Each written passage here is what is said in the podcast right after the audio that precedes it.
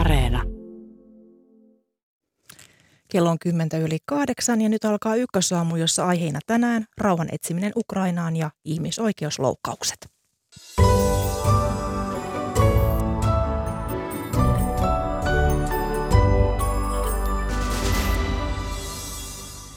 Turkin Istanbulissa etsitään tietä kohti aselepoa Ukrainan ja Venäjän välisissä neuvotteluissa.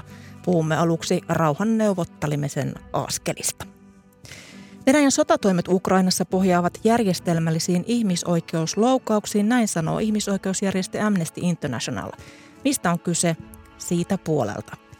Ja lähetyksen lopuksi puhumme ukrainalaispakolaisten pääsemisestä suomalaiseen työelämään.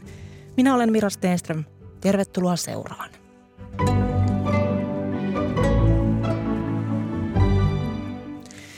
Ukraina ja Venäjän neuvottelujen on määrä alkaa tänään Turkin Istanbulissa ja meillä on nyt etäyhteys sotilasprofessori Janne Mäkitalo Maanpuolustuskorkeakoulusta. Huomenta.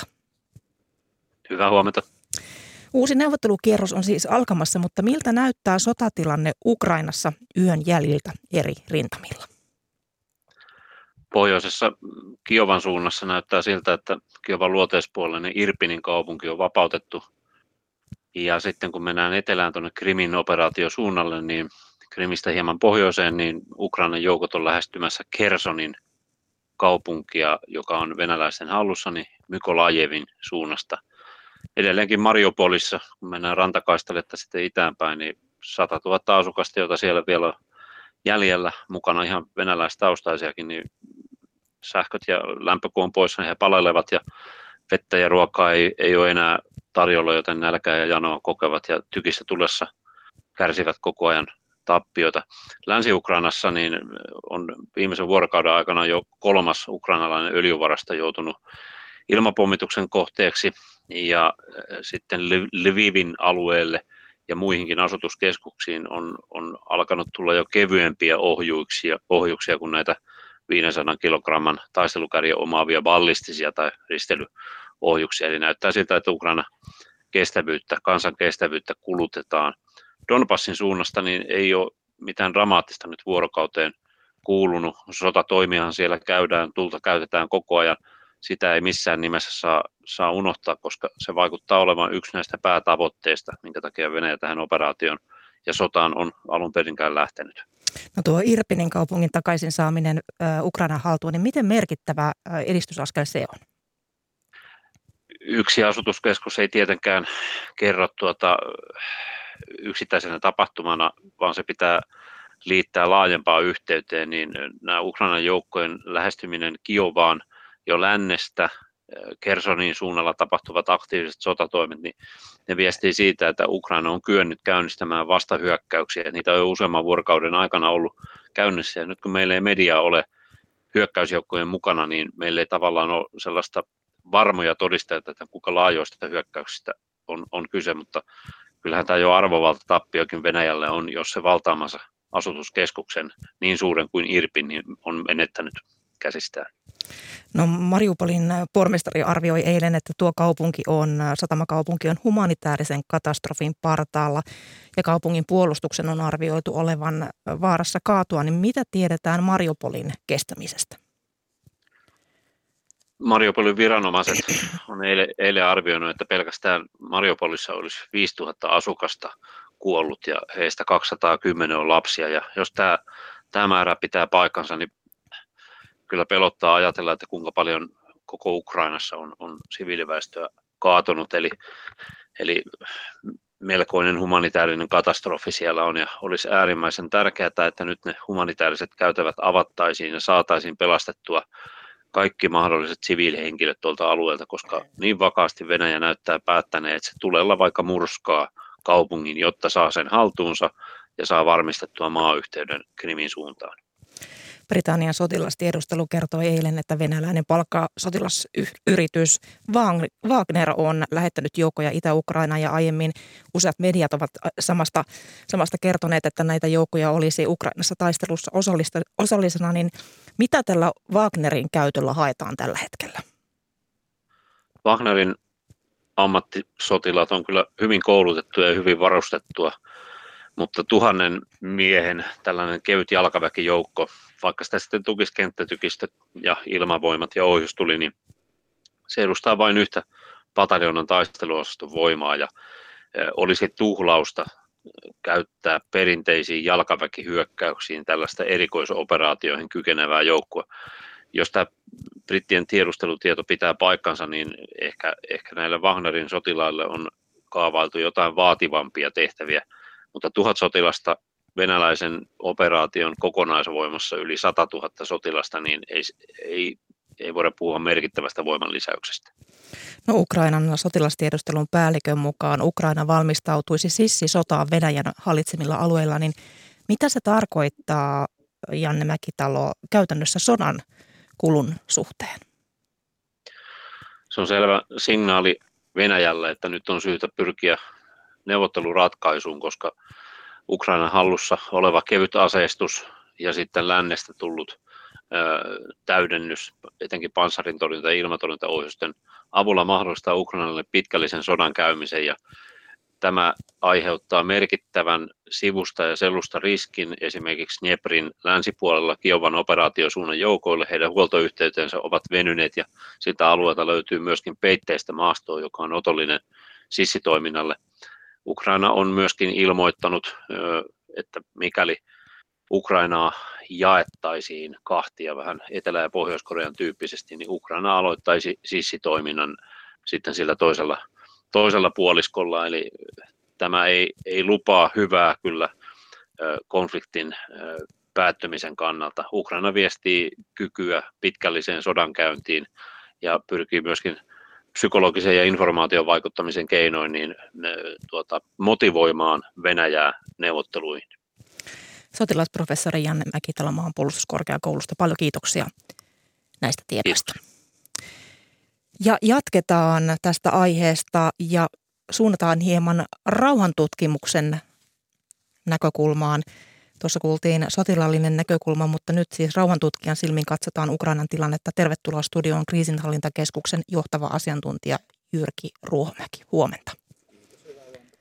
Ja huomenta ja tervetuloa etäyhteydellä keskusteluun professori Tarja Väyrynen Tampereen yliopiston rauhan ja konfliktin tutkimuskeskuksesta. Kiitos ja huomenta.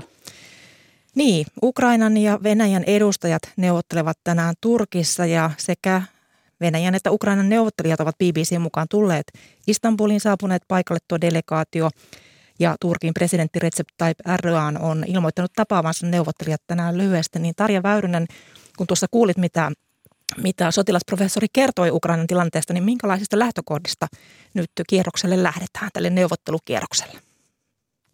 Kyllä lähtökohdat on aika ongelmalliset, koska Venäjä jatkaa nyt näitä voimakkaita sotatoimiaan ja, ja aivan selvästi niin kuin siviilit on tässä myös kohteena, on näitä kaupunkien piiritystilanteita ää, ja kuvittelisin ja itse asiassa ää, Ukraina onkin jo ilmoittanut, että, että tässä mahdollisesti niin kuin tulitauko voi olla tavoitteena, mutta se on jo aika maksimaalinen tavoite tällä kierroksella neuvotteluissa ja sitten pienin mahdollinen tavoite, mikä tietenkin olisi jo yksi askel inhimillisen kärsimyksen vähentämiseen, olisi näiden humanitaaristen käytävien turvaaminen ja ylipäätään humanitaarisen avun perille pääsyn turvaaminen.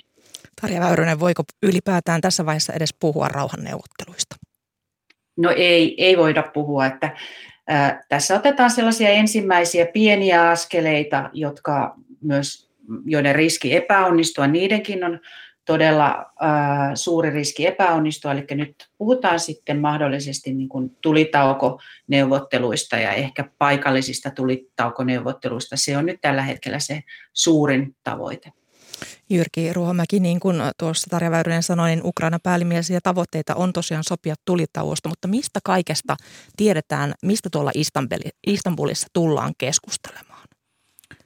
No aika, aika vähän, vähän varmaan tiedetään, tiedetään tuota tällä, tällä hetkellä, mistä siellä tullaan keskustelemaan, mutta varmaan juuri näin kuin Tarja tuossa sanoi, että ensin, ensinnä humanitaariset kysymykset tavallaan, äh, tavallaan ehkä pyrittäisiin löytämään tai rakentamaan jonkunlaiset sodan säännöt sille, sille mitä nyt on, nyt on tapahtumassa, että pystyttäisiin pystyttäisi noudattamaan kansainvälisiä sopimuksia ja sitoumuksia esimerkiksi siviiliväestön suojelemisesta ja saataisiin tätä humanitaarista katastrofia lievennettyä. Että se on varmaan niin kuin ens, ensarvoisaa ainakin Ukrainan, ukrainalaisten näkökulmasta, ja sitten toinen, toinen askel on tietysti sitten se tulitauko, mistä mistä voidaan, voidaan neuvotella ja maksimissaan ehkä, ehkä johonkin, johonkin ratkaisuun tai ehkä jonkinlaisia askelmerkkeihin kohti, kohti tulitaukoa, jonkinlaisia luottamusta parantavia toimia molemmilta puolilta, mitkä sitten ehkä, ehkä mahdollistaisi tämmöisen tulitauko, tulitauko tuota, sopimuksen, niin sitä kohti ehkä mennään, mutta ei, ei ehkä välttämättä vielä tällä neuvottelukierroksella päästä.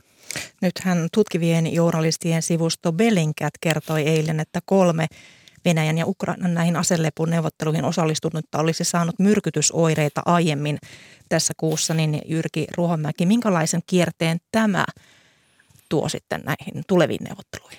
No nämä, nämä tietysti eivät ole nyt sitten niitä luottamusta lisääviä toimia, että, että tämmöinen tietysti pitäisi, pitäisi saada, saada pois, pois tuota kokonaan, että siellä on ketään, ketään osapuolia neuvotteluissa aletaan myrkyttämään tai muuta, mutta en tiedä sitten, mikä tässä on. Kaikenlainen disinformaatiomahdollisuus tietysti on, tietysti on, mutta Bellingcat sinänsä on luotettava, luotettava taho, että ehkä, ehkä tota heillä kuitenkin on, on paikkaansa pitävää tietoa, mutta hyvin perin, perin kyllä erikoiselta ja omituiselta kuulostaa tällainen, että en, niin vaikea, vaikea osaa nähdä, että mitä intressejä tämä nyt sitten mahdollisesti palvelee. Nythän Venäjän puolustusministeriö totesi perjantaina, että sodan ensimmäinen vaihe on ohi ja Venäjä aikoo keskittyä jatkossa Donbassin alueeseen. Ja seuraavana päivänä sitten kuitenkin tehtiin ohjusisku aivan toiselle puolelle Ukrainaa, länteen, Lvivin kaupunkiin. Niin miten tämä Jyrki Ruohomäki voi näihin neuvotteluasemiin vaikuttaa, kun yksi osapuoli sanoo yhtä ja tekee toista? No jälleen tässäkin tapauksessa se ei, se ei sitä luottamusta tietenkään, tietenkään lisää. lisää ollenkaan, ja tässä on, on tavallaan nyt se molempien osapuolten osalta, että tässä, tässä haetaan niitä neuvotteluasemia, että mitä, mitä sotilasprofessori mainitsi esimerkiksi tässä sissi, sissitoiminnasta sitten näillä mahdollisesti luovutetuilla alueilla, niin se on tietysti Ukrainan, Ukrainan keino signaloida, signaloida sinne Venäjän suuntaan, että mitä, mitä tulevan pitää, ja sitten taas Venäjä, Venäjä tekee sitä samaa taas sitten omilla keinoillaan ampumalla sinne tuota ohjuksia sinne läntiseen Ukrainaan, mahdollisesti näitä huoltoreittejä, huoltoreittejä häiritäkseen, mutta myös sitten niin kuin ukrainalaisten, ukrainalaisten niin kuin moraalia ehkä laskeakseen. Tämmöiset siinä on varmaan niin kuin tavoitteena. Tarja Väyrynen, onko Venäjä neuvottelemassa tosissaan? No ongelmallistahan nyt on tämä, mitä tässä on jo sivuttu, että, että Venäjä lupaa jotain ja sitten tekee kuitenkin toista. Elikkä, ja Jyrki mainitsikin jo tämän, että, että neuvottelupöytään siirtyminen, niin sillä myös signaloidaan kansainväliselle yhteisölle monia asioita. Eli sillä saatetaan haluta signaloida, että tässä nyt ollaan kuitenkin rauhanneuvotteluihin valmiita ja jonkunnäköistä sopimusta haetaan. Mutta, mutta nyt nämä toimet, mitä Venäjä on tässä kuitenkin näiden viikkojen aikana nähty ja sitten yhtä lailla, mitä Venäjä on luvannut, niin se ei kyllä herätä nyt luottamusta siihen, että Venäjä olisi tosissaan. No puhutaan sitten, että miten rauhaa aikanaan ruvetaan rakentamaan sitten ihan käytännön askelin. Jos peilataan tätä tilannetta ensinnäkin aiempiin sotiin ja konflikteihin, niin Tarja Väyrynen, mikä on yleensä se sellainen ensimmäinen askel, jonka osapuolet ottavat rauhaa kohti? No kyllä lähdetään liikkeelle äh, tällaisista pienistä äh, askeleista, eli siellä puhutaan sitten tulitauosta, paikallista tulitauoista, äh, mahdollisesti aselevosta. Siitä näistä on vielä pitkä matka joukkojen vetäytymiseen silloin, kun puhutaan tällaisesta valloitussota, territoriaalisesta, perinteisestä sodankäynnistä. Eli näistä tällaisista, tällaisista lähdetään liikkeelle ja sieltä on sitten pitkä matka, kun ruvetaan puhumaan aluevaatimuksista.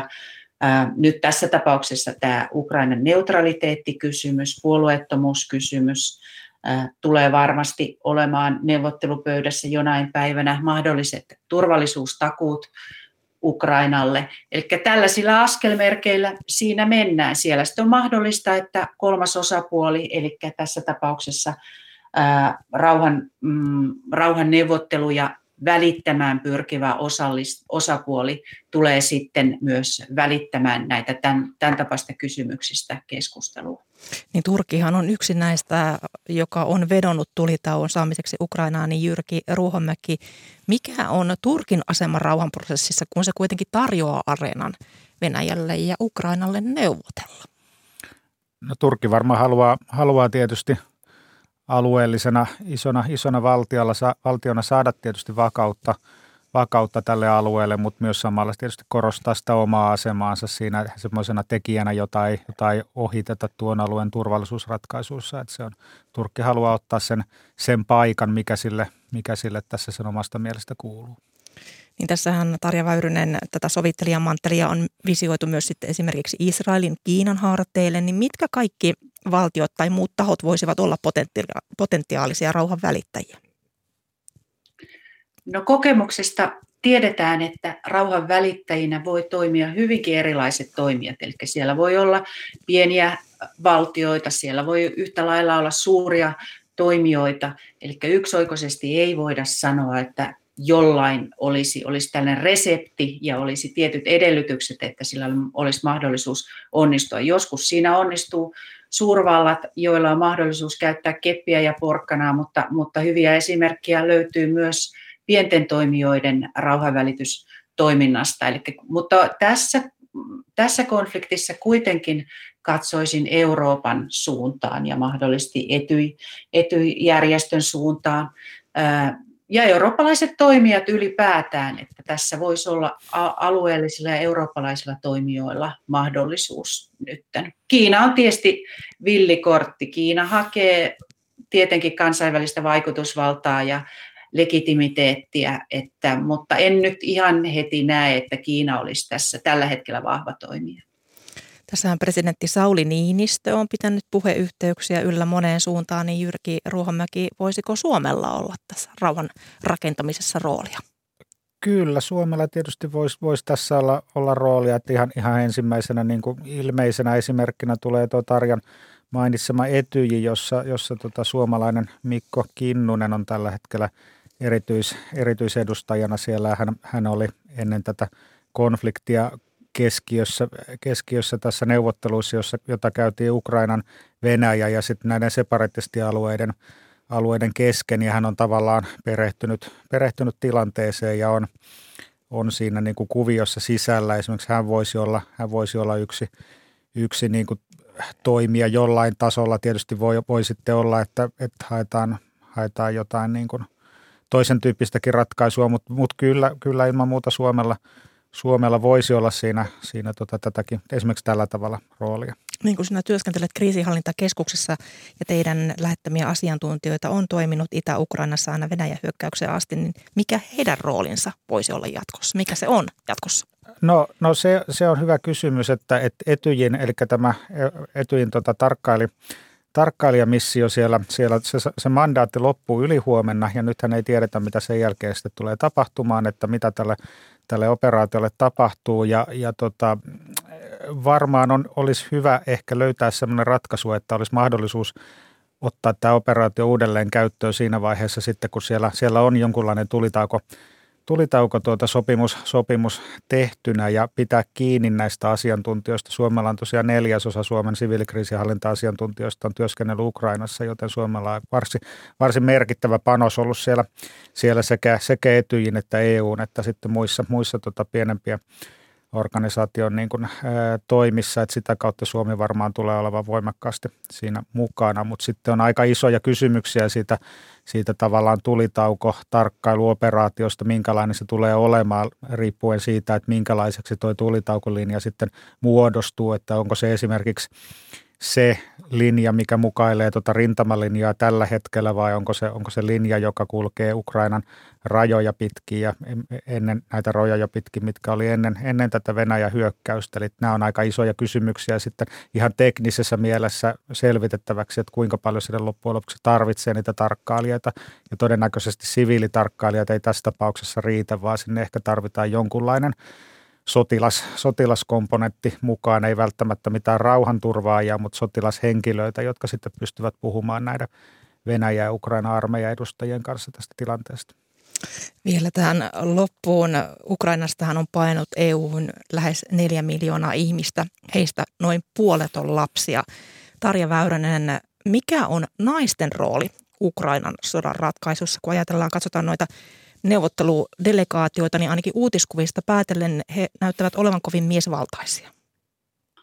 Tämä on tyypillinen kuvio. Tietysti viime aikoina on alettu kiinnittää huomiota siihen, että neuvottelupöydissä pitää olla myös ää, naisia ja, ja miehiä ja, ja ei voi syrjäyttää viisikymmentä prosenttia väestöstä silloin, kun keskustellaan.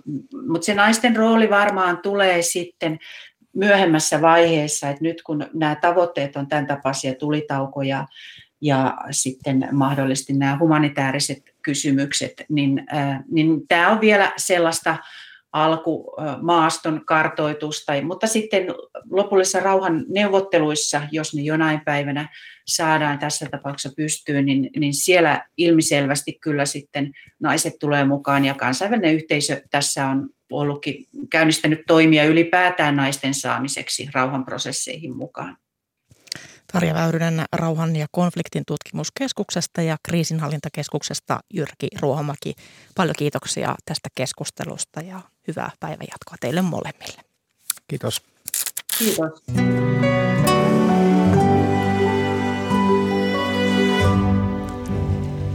Kello on kahdeksan kolmekymmentäyksi hieman ylikin ja tässä lähetyksessä kuulet vielä Venäjän ja Ukrainan ihmisoikeustilanteesta. Sota on vaikuttanut niihin molempiin. Kuulemme myös, millaisia byrokratiaesteitä ukrainalaispakolaisilla voi olla edessään ennen suomalaisille työmarkkinoille pääsyä.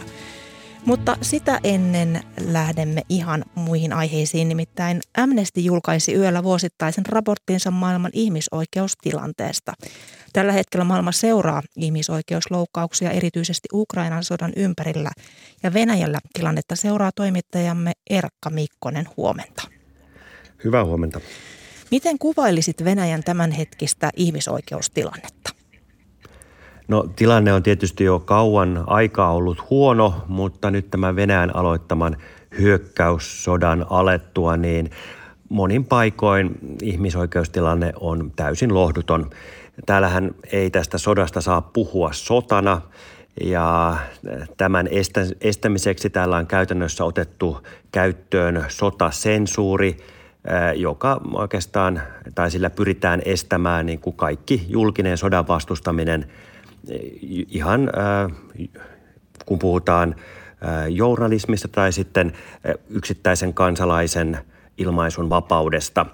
Ja valtiovalta etsii täällä nyt sitten maanpettureiksi leimaamiaan kansalaisiaan, eli kaikkia niitä, jotka julkisesti vastustavat tätä sotaa tai jakavat tästä sodasta ää, muuta tietoa kuin tätä Venäjän sotapropagandaa. Ja näiden niin kutsuttujen laillisten toimien lisäksi, niin, niin täällä sitten ää, tehdään ihan tällaisia hyökkäyksiä ää, ihmisoikeuspuolustajia ja toimittajia kohtaan. Eli ää, Eilenkin tuon jo lopetetun ihmisoikeusjärjestö Memorialin jäsenen ovi töhrittiin, asunnon ovi viime viikolla. Aiemmin suljetun radiokanava Echo Moskvin päätoimittajan asunnon oveen tuotiin sianpää ja ovi töhrittiin juutalaisvastaisella herjauksella. Ja asiantuntijan mukaan, että haastelin, niin nämä iskut ovat myös selvästi valtiovallan tilaamia, eli, eli täällä kyllä nyt on käynnissä jonkinlainen terrori näitä ö, kansalaisia kohtaan. Niin saako ihmisoikeusrikkomuksista kärsinyt ihminen niin tällä hetkellä mistään tukea tai apua Venäjällä? Täällä vielä yrittää toimintansa jatkaa jotkut järjestöt ja ö, yksittäiset ihmisoikeusaktivistit, mutta tilanne on erittäin vakava ja, ja se on myös erittäin huomioitavaa, että Venäjähän on nyt irtautumassa Euroopan ihmisoikeussopimuksesta ja se tarkoittaa myös sitä, että ää, nämä ää, usein poliittisen, poliittisesti motivoidut ää, nämä ää, Venäjän ää, oikeuslaitoksen tuomiot, niin, niin niistä ei nyt sitten venäläiset enää pysty valittamaan Euroopan ihmisoikeustuomioistuimeen. Ja tämän lisäksi Venäjä, Venäjällä on nyt jo monesti vihjattu sitä, että, että se voisi ottaa taas käyttöön kuoleman rangaistuksen. Ja, ja tästä on esimerkiksi puhunut jo parikin kertaa entinen presidentti ja nykyinen Venäjän turvallisuusneuvoston varapuheenjohtaja Dmitri Medvedev. Paljon huolta on herättänyt esimerkiksi riippumattoman tiedonvälityksen rajoittaminen Venäjällä ja eilen sanomalehti Novaja Gazeta ilmoitti keskeyttävänsä julkaisutoimintansa tämän hyökkäyssodan ajaksi viranomaisten varoitusten vuoksi, niin miten Venäjän median toiminta siellä koko ajan vaikeutuu, näyttää vaikeutuvan? No nyt voidaan oikeastaan jo sanoa, että, että Venäjällä, Venäjän rajojen sisäpuolella ei enää toimi lainkaan itsenäinen ja riippumaton media tämän Novaja Gazetan ilmoituksen jälkeen. Se oli oikeastaan viimeinen tällainen merkittävä ää, viestin, joka vielä täällä toimi, joskin sekin toimi jo pitkän aikaa rajoittamalla toimintaansa tästä sodasta, uutisoimisesta. Ja täältä myös on poistumassa monia ulkomaalaisia ää, viestimiä. Eilen yhdysvaltalainen uutistoimisto Bloomberg kertoi vetäytyvänsä nyt Venäjältä. No vielä tällaista riippumatonta venäjänkielistä uutistoimintaa tuotetaan Venäjän rajojen ulkopuolelta.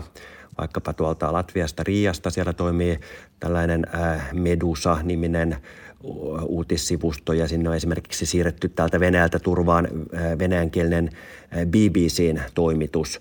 Mutta näihin pääsyä viranomaiset estävät täältä Venäjältä, eli niiden verkkosivuille pääsee vain V P N-yhteyden avulla. Ja sitten myös nämä ulkomaalaiset sosiaalisen median alustat, kuten Facebook ja Instagram, on täällä suljettu. Ja, ja seuraavaksi uhataan YouTube-videopalvelun sulkemisella, että se, se vielä täällä toimii ilman V P N-yhteyttä. No moni tuntee vangitun oppositiojohtaja Aleksei Navalnin ja hän sai viime viikolla uuden yhdeksän vuoden vankeustuomion, niin millainen Navalnin tilanne on nyt tämän viimeisimmän tuomion jälkeen?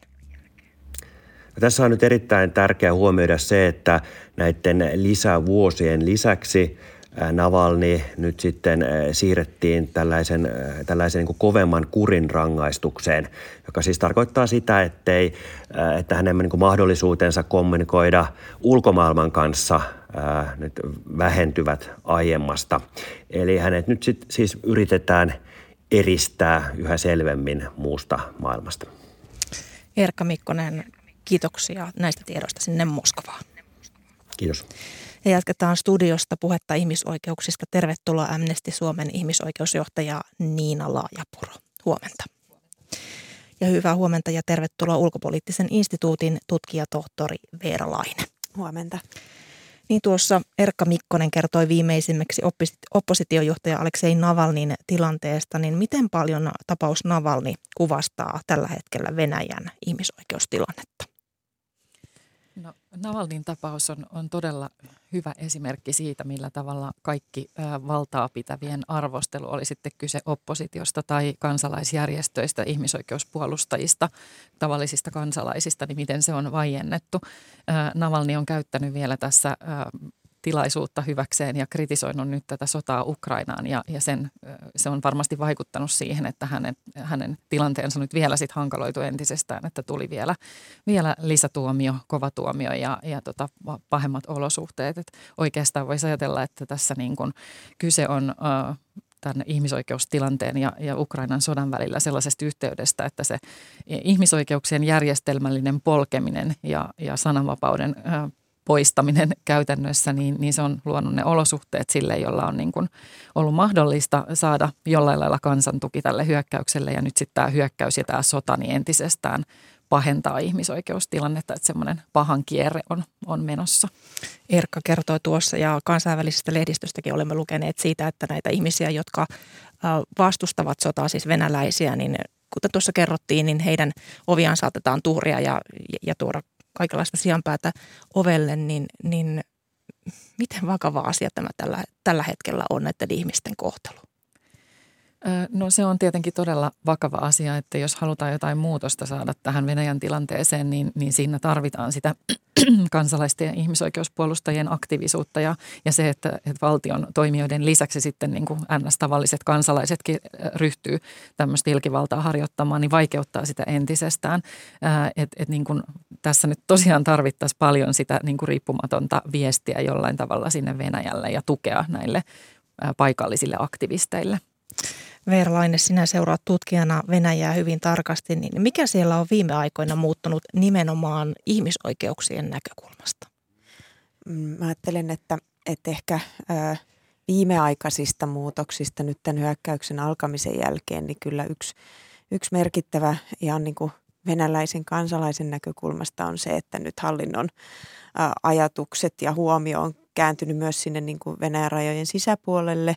Eli just nämä, mitä kuvattiin, että etsitään sieltä pettureita ja, ja näitä sodan vastustajia, joita sitten painostetaan ja pelotellaan ja, ja halveerataan monen, monella tavalla. Eli, eli tämä on nyt se, mitä ehkä tietyllä tavalla sodan olosuhteissa tapahtuu, mutta että tässä on niin kuin vahvasti Venäjän hallinnon niin kuin aloite tässä toiminnassa ja se, että, että esimerkiksi Putinin puheissa on niin kuin hyvin vahvasti tämä ajatus siitä, että joko olet meidän aloittamaa operaatiota, joko olet tämä operaatio kannalla tai sitten olet meitä vastaan ja jos olet meitä vastaan, niin olet ikään kuin isänmaasi pettänyt. Että, että kyllä tämä on niin kuin tosi synkkä viesti. Eli Putinin puheet ovat raaistuneet selvästi. No kyllä näin voi sanoa joo, ihan selvästi ja niissä tehdään sitä rajanvetoa niin kuin nimenomaan niin kuin sitä kautta, että, että kuka Venäjällä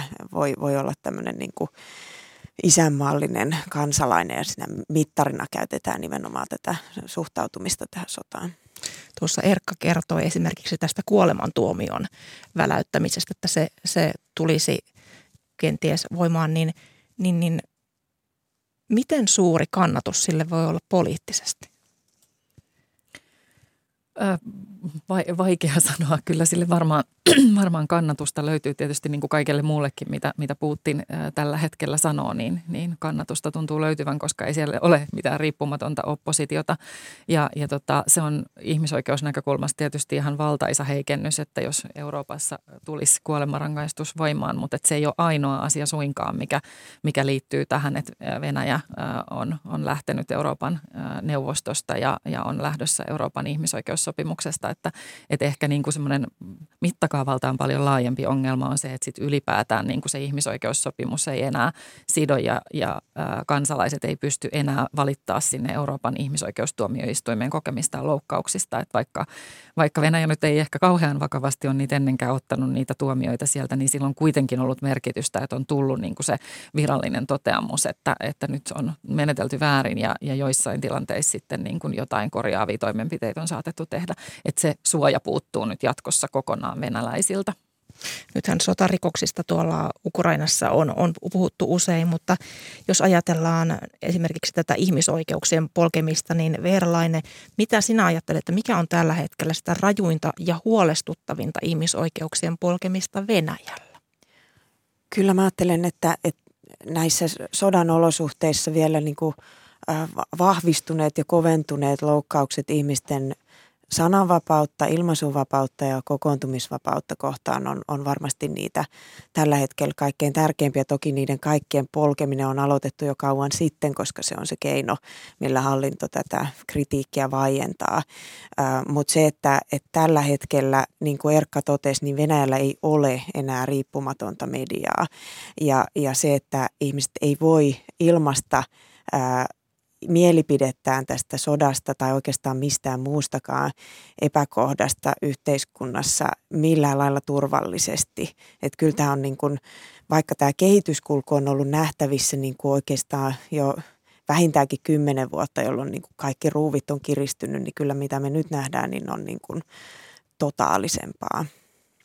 Sinä, Niina Laajapuro, olet kokenut ihmisoikeusasiantuntija, niin mitkä ihmisoikeusloukkaukset Ukrainassa Ovat, ovat tällä hetkellä yllättäneet erityisesti sinut? No tietysti Ukrainankaan ihmisoikeustilanne ei ole ollut mitenkään täydellinen ennen tätä tätä hyökkäystä erityisesti siellä Itä-Ukrainassa, mutta, mutta toki laajemminkin. Mutta aina sota on ihmisoikeuskatastrofi ja, ja se, että, että pommitetaan siviilejä ja tehdään muita tämmöisiä sotarikoksia, vakavia kansainvälisen humanitaarisen oikeuden loukkauksia, niin, niin kaikkihan ne on myös ihmisoikeuskysymyksiä tietenkin. En ehkä voi sanoa, että kauheasti on mikään, mikään yllättänyt, koska Venäjä on, on suhtautunut humanitaariseen oikeuteen aika välinpitämättömästi aikaisemminkin esimerkiksi Syyriassa ja aikaisemmin jo siellä Ukrainassa. Että ne on kaikki niin kuin oikeastaan aika ennalta arvattavia sotatilanteessa. Sen lisäksi tietysti sit pakolaismäärä on, on valtava. Eurooppaan on jo, jo tullut miljoonia ukrainalaispakolaisia ja maan sisäisiä pakolaisia on, on myös vaikka kuinka paljon. Ehkä se, se mikä on ollut tota, ikävä huomata tässä, että vaikka Eurooppaan on vastaanotettu pakolaisia nyt hyvin tuolta Ukrainasta, niin, niin tota, siellä on, on kuitenkin sitten syrjintää siinä, että, että miten ihmiset pääsee liikkumaan ja miten heitä otetaan vastaan, että, että ikään kuin etniset ukra- ukrainalaiset otetaan vastaan positiivisemmin kuin, kuin sitten esimerkiksi johonkin vähemmistöihin kuuluvat tai Ukrainassa asuneet ulkomaalaiset. Ja, ja se, mikä on, on, on taas sitten laajemmassa mittakaavassa niin kuin todella ää, ää, ikävä asia on, että, että se niin kuin on paljastanut sellaiset kaksoistandardit, jotka liittyy ylipäätään tähän eurooppalaiseen pakolaispolitiikkaan, että, että ukrainalaisten kohdalla toimitaan niin kuin kuuluukin kansainvälisen oikeuden mukaan, että, että suoja, sotaa pakeneville tarjotaan suojelua, ää, kun taas sitten kaksituhattaviisitoista kuusitoista, kun edellisen kerran Eurooppaan tuli vähän enemmän pakolaisia, paljon pienempiä määriä kuin nyt Ukrainasta, niin, niin silloin se vastaanotto oli ihan toinen. Pyrittiin pikemminkin pitämään ihmisiä ulkona tai, tai saamaan heitä ulos mahdollisimman nopeasti. Että sellainen kaksoistandardi tässä on, on, on ollut aika hätkähdyttävä. Niin tässähän esimerkiksi The Guardian-lehti kertoi hiljattain, että transsukupuolisilla ihmisillä on ollut vaikeuksia päästä pois sieltä Ukrainasta, vaikka he haluaisivat lähteä pois, että että esimerkiksi transnaisia on, on rajavartijoiden toimesta nöyryytetty, kourittu, epäilty, epäilty heidän, heidän sukupuoltaan. Kyllä, ja tietysti se niin kuin linkittyy just siihen niin kuin ongelmaan esimerkiksi henkilöllisyystodistusten kanssa, että jos ei saa sitä identiteettiään vastaavaa sukupuolta kirjatuksi virallisiin henkilöllisyystodistuksiin, niin se sitten tässä rajanylitystilanteessa aiheuttaa ongelmia. Myös esimerkiksi vammautuneiden miesten on ollut, ollut usein mahdoton päästä pois Ukrainasta, vaikka heitä ei kyllä niin rintamalle kuitenkaan voisi, voisi laittaa, että, että siinä on monenlaisia ongelmia. Sitten tietysti tuossa pakolaistilanteessa on myös se, että kun esimerkiksi nyt Puolassa, jossa on jo yli kaksi miljoonaa Ukrainan pakolaista, niin hallitus on ollut aika vähäisessä roolissa ja, ja se vastaanotto on ollut pitkälti vapaaehtoisten järjestämää, joiden resurssit ei tietenkään riitä, niin, niin sitten tämä tämmöinen virallisen järjestelmän puuttuminen, niin se altistaa näitä pakolaisia sitten esimerkiksi ihmiskaupalle ja muille tämmöisille vakaville ihmisoikeusloukkauksille. No nythän Amnesty tosiaan viime yönä julkaisi raportin, jossa käytiin läpi yli sata viisikymmentä, yli sata viisikymmentä maan ihmisoikeustilannetta vuonna kaksituhattakaksikymmentäyksi. Ja, ja nyt Amnesty, Suomen Amnesty on tästä raportista pääviestiksi nostanut sen, että Venäjän hyökkäyksellä Ukrainaan on luotu pohja järjestelmällisillä ihmisoikeusloukkauksilla. Niin mitä se tarkoittaa käytännössä? Minkälainen se kaari on? No se kaani on sellainen, että, että niin kuin tosi jo kollega sanoi aikaisemmin, niin, niin tota, vuosia, ellei jopa vuosikymmeniä, niin on jo heikennetty siitä kansalaisyhteiskunnan liikkumatilaa. Että sananvapaus, kokoontumisvapaus, yhdistymisvapaus, kaikkia näitä on rajoitettu vakavasti ja ihmisoikeuspuolustajia ahdisteltu, jopa murhattu ja, ja sitten yleensä näitä murhiin syyllistyneitä ja niiden suunnittelijoita ei ole saatu vastuuseen teoistaan, että se rankaisemattomuuden kulttuuri on ollut vahva, niin kaikella tällä niin kun on, on tota, mahdollistettu se, että, että sitä niin kuin tietoa ja vastakkaista näkemystä hallituksen näkemyksille on ollut tosi vähän tarjolla ja on ollut helppo sitten niin kuin kansalle myydä se ajatus, että, että Ukrainaan lähdetään vaikkapa sitten pelastamaan maata natseilta tai, tai muuta tämän tyyppistä, mikä nyt ei sitten paikkaansa pidä ollenkaan, niin sillä on niin kuin mahdollistettu se, että kansa ei ole sitten ö, noussut kapinaan ja suoraan vastustamaan tätä hyökkäystä ja, ja tosiaan nyt sitten tämä sotatila entisestään pahentaa vielä sitä ihmisoikeustilannetta. Niin olemmeko me, Veera Laine, olleet kenties sinisilmäisiä Venäjän kanssa? Me, me emme ole nähneet tätä kehityskaarta. Niin, kenestä kaikista meistä puhutaan, että kyllä Suomessakin on ollut niitä poliitikkoja, jotka on nostanut aktiivisesti esiin tätä Venäjän ihmisoikeustilannetta monissa, monissa tota, tilanteissa, mutta että ehkä voi olla, että, että on oltu niin kuin siinä mielessä, että, että tämä olisi pitänyt niin kuin sitä huomiota paljon aikaisemmin ja paljon laajemmin kohdistaa nimenomaan näihin asioihin, ja senhän Suomi olisi hyvin voinut tehdä ikään kuin kaiken muun diplomatian rinnalla, mutta että, että ehkä tässä on niin kuin moni asia, mikä Venäjän toimissa ja Venäjän tämmöisessä raakuudessa ja kovuudessa on sillä tavalla yllättänyt, että ehkä tätä on niin kuin nyt tietysti vähän Vähän tota, ikävä arvioida tälleen jälkikäteen, mutta ainakin tämä on niin kuin muistutus meille, eikä vaan Venäjän suhteen niin kuin tulevaisuudessa pitää kiinni siitä, että, että nostetaan esiin ihmisoikeusasioita ja puolustetaan niitä muualla ja myös, myös tietysti täällä kotona. Jos ajatellaan, tässä aikaisemmin on puhuttu tästä kansalaisyhteiskunnan äh, tavallaan sumpuun, sumpuun ajamisesta, niin mitä toimintamahdollisuuksia Venäjän sillä kansalaisyhteiskunnalla ylipäätänsä nyt on selviytyä eteenpäin? No nyt on kyllä hyvin rajatut ne mahdollisuudet, jos niitä on lainkaan. Et siitä kertoo jo se, että miten moni ihminen Venäjältä lähtee, jotka, he, joilla on mahdollisuuksia, niin koettaa poistua. Et sekin on semmoinen yksi ikään kuin protestoimisen muoto.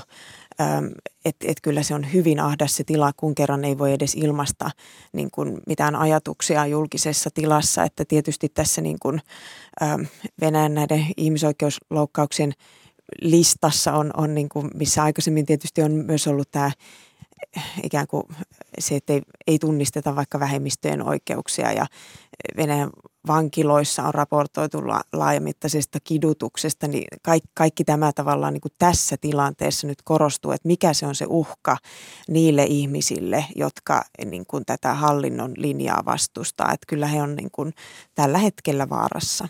Miten paljon uskot, että lainsyö, lainsäädäntö vielä kiristyy entisestään? Sitä on vaikea arvioida sen takia, että, että tuota, jo näillä nykyisillä lailla mun mielestä näyttäisi, että voidaan saada niin kuin hallinnon näkökulmasta paljon tuloksia aikaa, eli ihmisiä vaiennettua, että niillä, niillä voi niin kuin pelotella aika isoa kansanosaa, että kyllä niin kuin esimerkiksi jopa viidentoista vuoden vankeustuomiot, mitä näistä, näistä uusista ää, tiedon levittämistä koskevista laista on, on säädetty, niin kyllä se monelle toimii semmoisena hiljentävänä tekijänä. Et tietysti on myös mahdollista, että näitä nykyisiä lakeja sovelletaan entistä laajemmin ja kovemmin, et, mutta mut en ollenkaan poissulje sitä, että voi tulla vielä kovempiakin esityksiä. Niin, mitä, mitä Suomella on nyt sitten tässä, tässä tehtävissä, Niina Laajapuro, kun tässä seurataan tietysti sitä Venäjän tilannetta, mutta Ukrainan tilannetta, mutta miten Suomi voi käytännössä vaikuttaa? No onneksi vielä monella tavalla, että, että tosiaan se Venäjän kansalaisyhteiskunnan tilanne on, on todella äh, vaikea, ja itse asiassa siellä nyt on aika paljon sellaisia ihmisoikeuspuolustajia, jotka nyt äh, pitää saada turvaan sieltä, ja, ja toivon, että Suomi tässä auttaa heitä, että et viisumisäännökset ja, ja muut maahanmuuttomuodollisuudet ei muodostuisi esteeksi siinä. Mutta sitten sillä tavalla pidemmällä tähtäimellä ja isommassa mittakaavassa niin ajattelen, että nyt on aika lähteä ihan todella toimeenpanemaan sitä Suomen äh, ihmisoikeusperustaista ulkopolitiikkaa, jonka hallitus on linjannut, äh, linjannut olevan, olevan näin, niin, niin, tota, äh, niin siinä sitten ihan mitä tahansa tehdään, oli sitten kyse kauppapolitiikasta tai, tai mistä tahansa kahdenvälisistä suhteista tai kansainvälisistä suhteista, niin aina ihmisoikeuksien pitäisi olla siellä keskiössä. Et näen, että tämä Ukrainan konflikti osoittaa sen, että ihmisoikeudet on itse asiassa sitä ulkopolitiikan kovaa ydintä eikä mitään höttöä. Ja, ja jotta tämä olisi tehokasta sitten tämä ihmisoikeuksien edistäminen ulkopolitiikassa, niin, niin Suomen pitäisi tehdä sitä samaa E U:ssa ja sitten hoitaa myös omat ihmisoikeusasiat kuntoon, ettei ihmisoikeusvalvonta elinten tarvitsisi aina samoista asioista muistuttaa Suomea uudestaan ja uudestaan. Ihmisoikeusjohtaja Niina Laajapuro Amnesty Suomesta ja Ulkopoliittisen instituutin tutkija tohtori Veera Laine. Paljon kiitoksia vierailusta Ykkösaamussa. Kiitos.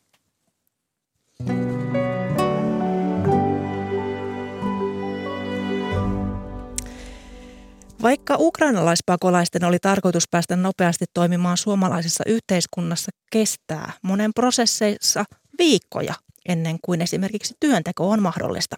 Puolimessa on nyt turvapaikkayksikön alueen vastaava Minna Serradj Maahanmuuttovirastosta. Huomenta. Huomenta. Ukrainasta tulleet pakolaiset ovat oikeutettuja tilapäiseen suojeluun, niin kuinka kauan tämän tilapäisen suojelun päätöksen saamiseen nyt menee siitä päivästä, kun hakemuksen on jättänyt?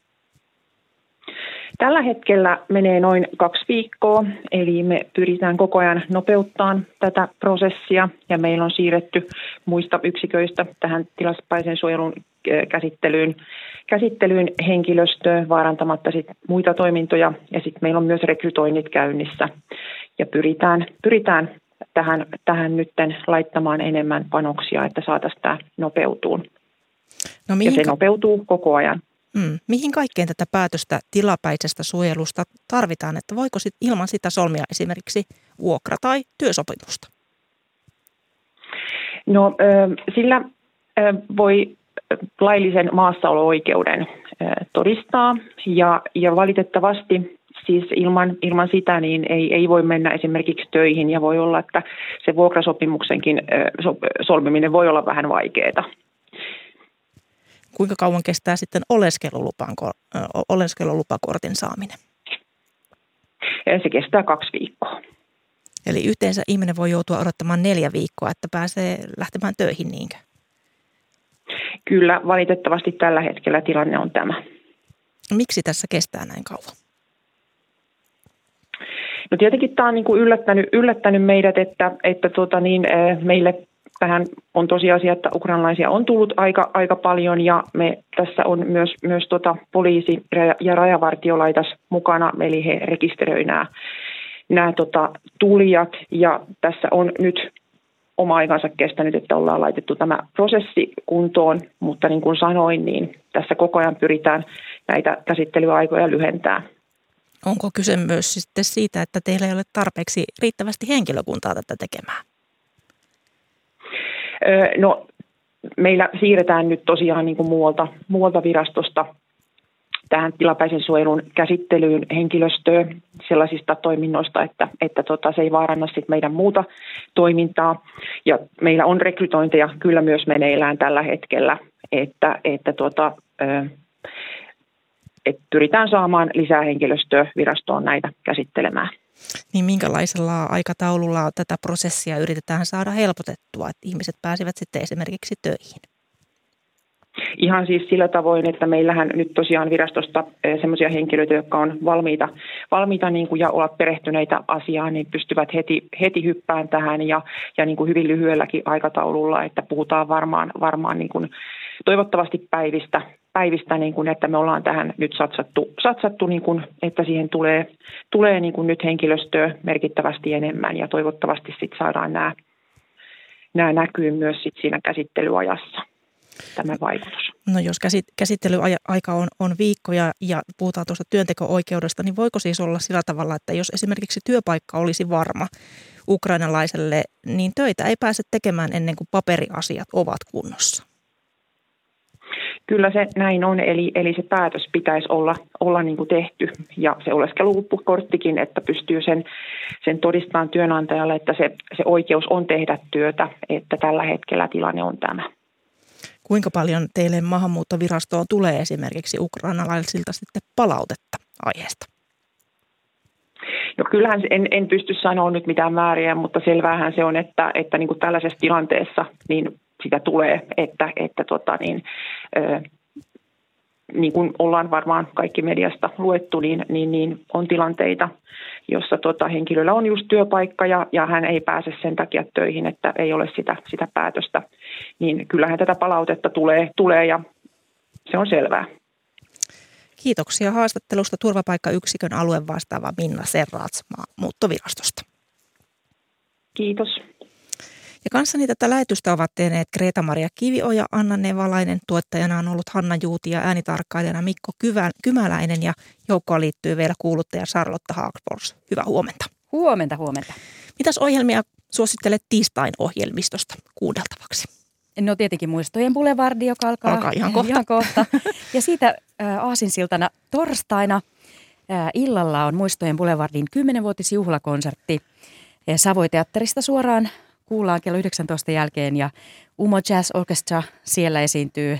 Solisteinaan Aili Ikonen ja Kyösti Mäki-Mattila ja Jake Nyman juontaa. Ja kuulemma on lisäkonsertti tullut ensi tiistaille tämän suuren kysynnän vuoksi. Mutta radiosta tulee siis nyt torstaina. Ikivihreitä klassikoita, kyllä, minä luulisin. Ja Tiede Ykkösessä tänään sitten kello kaksitoista kymmenen puhutaan siitä, miten tärkeää on laulu ihmiselle. Se nopeuttaa aivovaurioista kuntoutumista ja kuuntelu aktivoi aivoja eri tavalla kuin puhe. Eli sillä voi, voi ilmeisesti ajatella, että on myös aivoterveysvaikutuksia. Kyllä. Kiitos näistä, Charlotte. Ja seuraavaksi menemme aikamerkin kautta uutisiin. Minä olen Mira Stenström ja kiitän sinua seurasta.